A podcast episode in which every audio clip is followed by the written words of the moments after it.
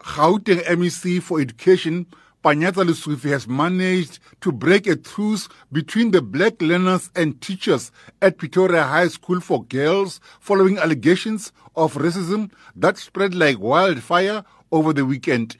After the marathon of meetings with the disputing parties, including representatives from learners, educators, and later the SGB, Lesufi says the parties have agreed to suspend the clause on the school policy and code of conduct dealing with dress code. The element of the code of conduct that deals specifically with hairstyle, that that clause will be suspended immediately and that there will be no learner that will be victimized purely because of their hairstyle until the school governing body finalized a new code of conduct that deals specifically with these issues. There will be what we call a seizure of hostilities. The mini war that was in this campus is immediately suspended.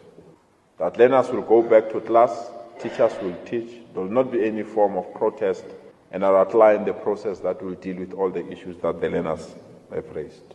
Lesufi also announced the establishment of an independent committee to investigate the allegations of racism as alleged by black learners.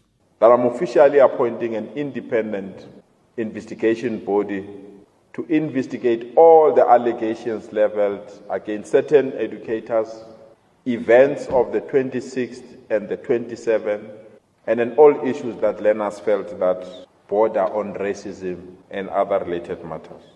That I'm giving this committee 21 days to conclude their business and provide a preliminary report and on the basis of the findings of that report, I will discuss it them with the SGB and agree on the way forward.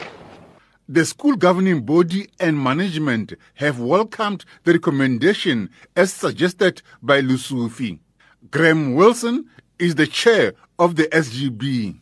We will work closely with the, the learners, the teachers, the Department of Education, and the broader school community to ensure that everybody can feel included and welcome in the school because it is actually very sad for me to realize that our awareness was not where it should have been and we will now work with the, with the, with the department and the MEC to correct and to make this a, a safe environment for everybody like we thought it was initially.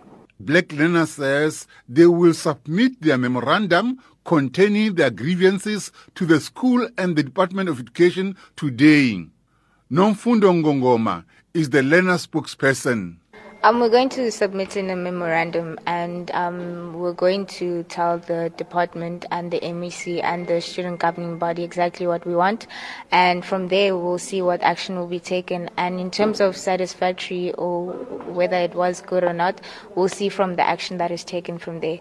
The Special Investigation Committee has been given three weeks to present its preliminary findings of the racism allegations and other related matters. I'm Neo Makwiting in Pretoria.